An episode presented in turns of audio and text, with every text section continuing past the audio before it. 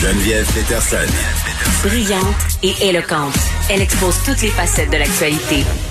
Je vous demandais au début d'émission si vous seriez game de vous pointer dans une salle de spectacle dès ce soir, le rempli à pleine capacité, vous asseoir à côté de votre voisin, même masqué. Puis c'est vraiment partagé. J'ai reçu comme une dizaine de messages. Puis euh, vraiment là, c'est soit l'un, soit l'autre. Soit oui, sans problème, ou les autres qui sont un peu comme moi, puis qui disent ah, je sais que c'est pas rationnel, mais on dirait que je suis pas encore prête ou prêt à aller là. Donc vraiment, euh, j'ai hâte de voir qu'est-ce qui va se passer cet automne. Ça sera quoi la rentrée culturelle? Parce que dès ce soir, les salles de spectacle à pleine capacité avec masque. Euh, ça sera ça notre nouvelle réalité. C'est accueilli plutôt froidement par certains diffuseurs, certains artistes aussi, propriétaires de salles qui ont été quand même assez vocaux sur les médias sociaux à ce sujet-là. On est avec Juliane Richard, directrice générale de l'Association professionnelle des diffuseurs de spectacles. Madame Richard, bonjour.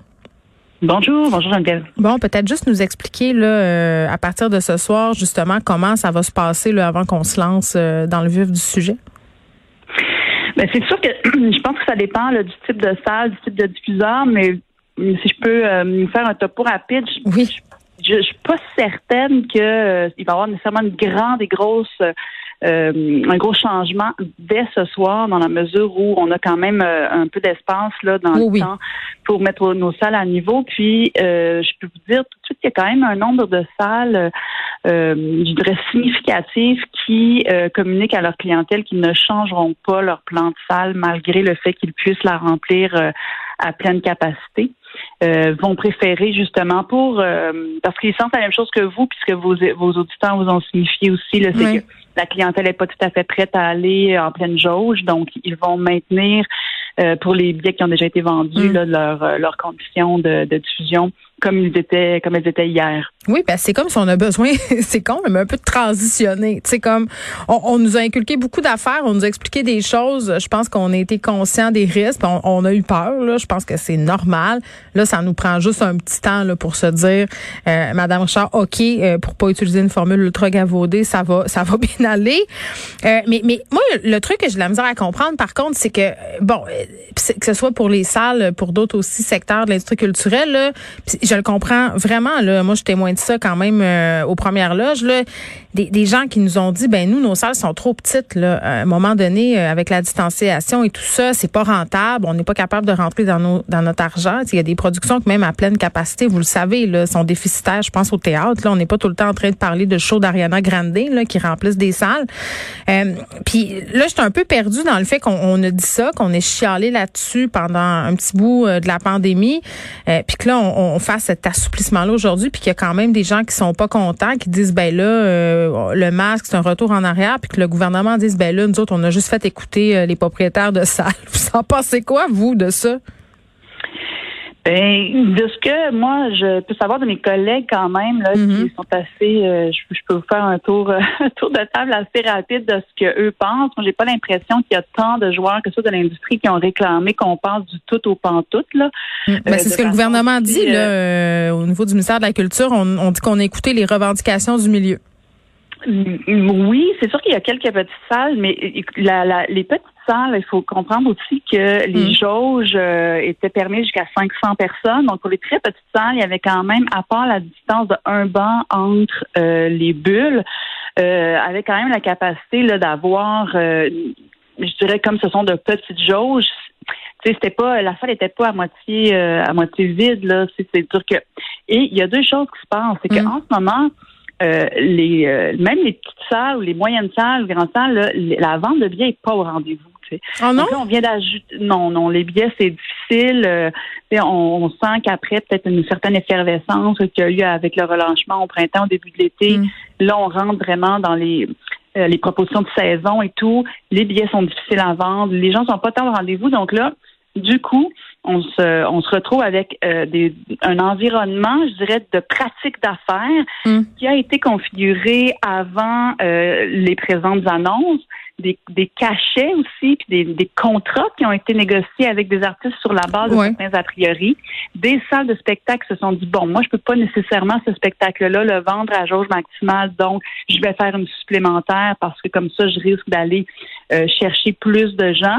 Mais je, tu sais, là ils se disent ben là je peux pas faire deux spectacles à pleine capacité. J'aurais pu le faire deux avec les contraintes, mais là deux pleine capacité, je ne vends pas assez. Donc, là, tout tout l'environnement d'affaires encore une fois, à une semaine d'Asie, s'est trouvé complètement bouleversé. Puis là, ce qu'on entend en plus, puis c'est pas juste un mécontentement de la part des salles de spectacle des artistes ou bien des, mm-hmm. des, des, producteurs et des propriétaires de salles. Ce qu'on entend, c'est que les gens sur le terrain nos diffuseurs, nos propriétaires de salles reçoivent des téléphones des ah gens. Ah oui? Ben oui, qui nous disent, ben écoutez, moi, quand j'ai acheté, euh, ben il y avait une distanciation, puis en même temps, ben j'étais pas obligée de porter le masque. Là, je me sens plus à l'aise, puis j'être remboursée? Donc, on fait face à un double phénomène. Mais ben, je le comprends. Je le comprends, Madame Richard. Là, je donnais l'exemple du show là, le 20 octobre. Là, je posais aller voir Dumas.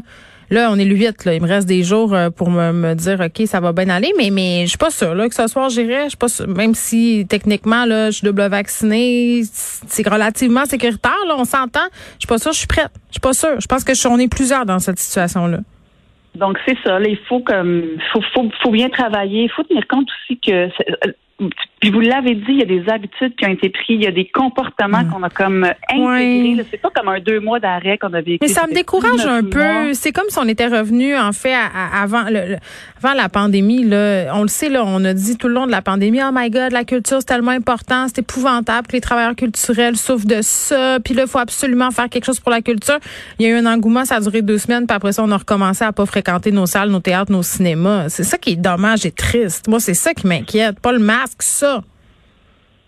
Ben, en fait, on espère, c'est sûr que les gens vont être au rendez-vous, mais, ben oui, il faut. peut-être un petit, euh, une petite adaptation en escalier pour que les gens se réapproprient, mm. se, réappro je, je se réapproprient, se réapproprient et réapprivoisent le, l'environnement le, collé sur les gens et tout ça. Puis, il est clair qu'il y a des habitudes qui se sont perdues, il y a des liens avec les clientèles qui se sont perdus, il y a des, des réflexes d'achat d'abonnement qui se sont perdus. C'est presque deux ans d'arrêt. Là. puis on se dit, on se dit, Madame Richard, ben je vais-tu reprendre mon abonnement? Tout d'un coup, ça ferme cet hiver. Tu sais, on, est comme un peu dans, dans, le flou artistique pour s'en faire de mauvais jumeaux. Puis en terminant, je disais aussi des artistes comme Mariana Mazza qui disait, ah, ben moi, je me suis habituée à jouer euh, dans des salles avec plus euh, moins de gens, euh, voir la face du monde. Ça va comme être aussi une adaptation pour les artistes là que de recommencer à pleine capacité?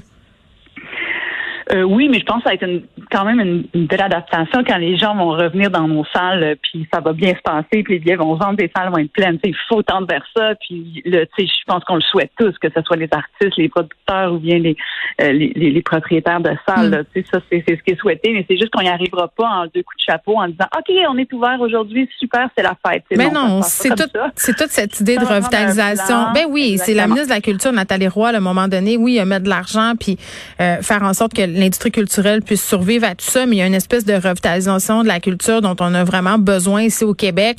Euh, euh des fois, on, on considère euh, d'une façon plus ou moins douteuse les intellectuels, les artistes. On trouve que c'est un luxe, que c'est élitiste. C'est cette idée-là à laquelle il faut s'attaquer. Il faut redonner envie aux gens de fréquenter les salles de spectacle. Puis je pense qu'on a une offre extraordinaire. Pour vrai, là, je prêche pour ma paroisse, bien entendu, là, mais mais mais tu sais, on a la chance d'avoir du talent au Québec. On a la chance aussi d'avoir des productions euh, culturelles qui sont plurielles. Euh, puis je parlais tantôt, euh, bon, euh, je vais parler tantôt du projet de loi 96, pardon, avec deux de mes chroniqueurs. Je pense que ça va passer par là aussi la pérennité de la langue française par, par notre culture. Il faut y aller, il faut la consommer, sinon il n'y en aura plus, là, Madame Richard.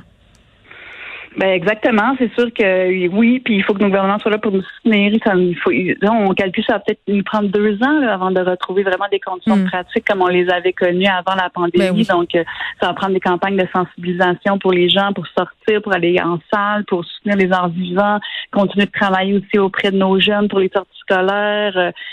Euh, il faut comme vraiment là s'attarder à euh, comment on remet le train sur ses rails et euh, c'est à ça qu'on s'affaire aussi avec les discussions qu'on a avec les pouvoirs publics. Une petite tape dans le dos. conscients quand même. Oui, oui, mais ils sont conscients. Ben, on les sent volontaires. Bon, ben on vous souhaite d'avoir du monde euh, dans vos salles et que ce temps d'adaptation soit pas trop long. Madame Richard, Juliane Richard, qui est directrice générale de l'Association professionnelle des diffuseurs de spectacles. On vous rappelle que dès ce soir, les salles de spectacle pourront évoluer à pleine capacité, mais comme le soulignait Madame Richard, la plupart des salles se, laissent, pardon, un petit temps d'adaptation. Il faut remettre tout ça euh, comme c'était. Il y avait quand même eu des aménagements. Donc, ça risque pas d'être ce soir qu'on retrouve euh, la plupart des salles en pleine capacité.